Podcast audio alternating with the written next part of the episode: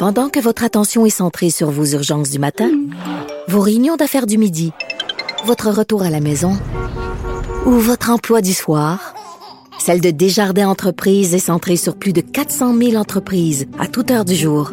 Grâce à notre connaissance des secteurs d'activité et à notre accompagnement spécialisé, nous aidons les entrepreneurs à relever chaque défi pour qu'ils puissent rester centrés sur ce qui compte, le développement de leur entreprise.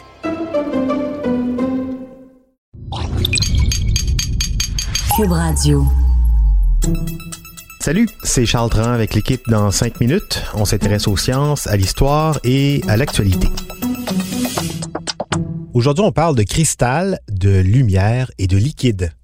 Une nouvelle recherche de l'Université McGill a permis d'observer et d'expliquer pourquoi le perovskite, un type de cristal, a des propriétés photovoltaïques hyper efficaces qui permettent d'optimiser les piles solaires.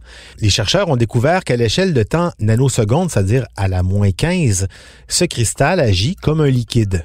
Une découverte fondamentale qui n'est pas passée inaperçue et qui a fait l'objet d'une publication dans la revue Nature Communications, comme le raconte Véronique Morin depuis notre bureau de Québec.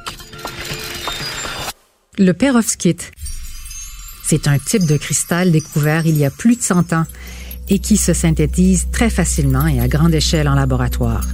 Mais récemment, en 2014, il y a des chercheurs de l'Université d'Oxford qui ont découvert que le perovskite détenait des propriétés photovoltaïques, c'est-à-dire qu'il absorbe la lumière de façon très efficace, comme les piles solaires, mais encore mieux. Alors il faut vous imaginer euh, un cube et à chaque coin du cube, il y a un, atome, en fait un groupe d'atomes, pour être plus précis, à chaque coin du cube. Et très important, au milieu du cube, il y a aussi un autre atome, d'un autre type, ou alors même des fois avec une petite molécule organique.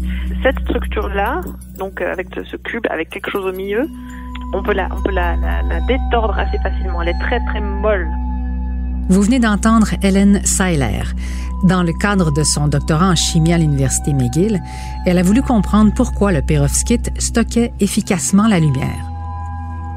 Pour ce faire, il fallait qu'elle observe les électrons du cristal qui absorbent et transportent les particules de lumière, les photons.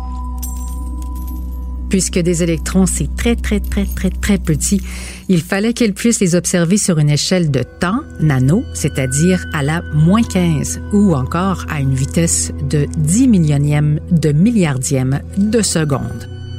Pour observer des, mouvements des électrons, il faut avoir une résolution euh, extrêmement extrêmement bonne, donc euh, pouvoir regarder des phénomènes dans le temps extrêmement court. Donc c'est ça en fait, euh, l'instrument qu'on a développé, il permet vraiment d'observer des phénomènes avec cette résolution temporelle. Comment développer un tel instrument? Grâce à un laser qui devient un peu comme une caméra. Le même type qui a été inventé par la prix Nobel canadienne de physique Donna Strickland. On, a maintenant une technologie qui, qui, est très bien établie de produire des impulsions de lumière de l'ordre justement du millionième de milliardième de seconde. Il ne s'agit donc pas de ralentir les électrons, mais de détecter leur mouvement grâce aux ondes spectrales. Ce qu'on a vu, c'est que l'électron se comporte en fait comme s'il était dans un liquide. Et ça, c'est assez particulier parce que clairement, il n'est pas dans un liquide. Il, est dans un cristal. Et elle a eu la surprise de sa vie. C'était quand même assez surprenant de constater que la réponse d'un cristal pouvait vraiment s'apparenter, disons de façon qualitative, à, celle d'un liquide. on n'était pas, on s'y attendait pas du tout. Les conséquences de cette découverte permettraient d'expliquer, en partie, pourquoi les cristaux de perovskite sont plus efficaces que tout autre matériau jamais découvert pour emmagasiner la lumière. D'ailleurs, depuis la découverte de leurs propriétés photovoltaïques, il y a une course folle mondiale en recherche appliquée pour intégrer les perovskites aux piles solaires. L'équipe d'Oxford a même mis sur pied une compagnie qui a fait juste ça. Grâce au perovskite, ils ont réussi à produire des piles solaires avec une couche de perovskite qui augmente l'efficacité des piles de 30 et du côté de nos chercheurs de McGill, Helen Seiler poursuit ses recherches en postdoc, cette fois à l'Institut Max Planck en Allemagne, toujours dans le but de mieux comprendre ce fameux cristal solide aux propriétés liquides.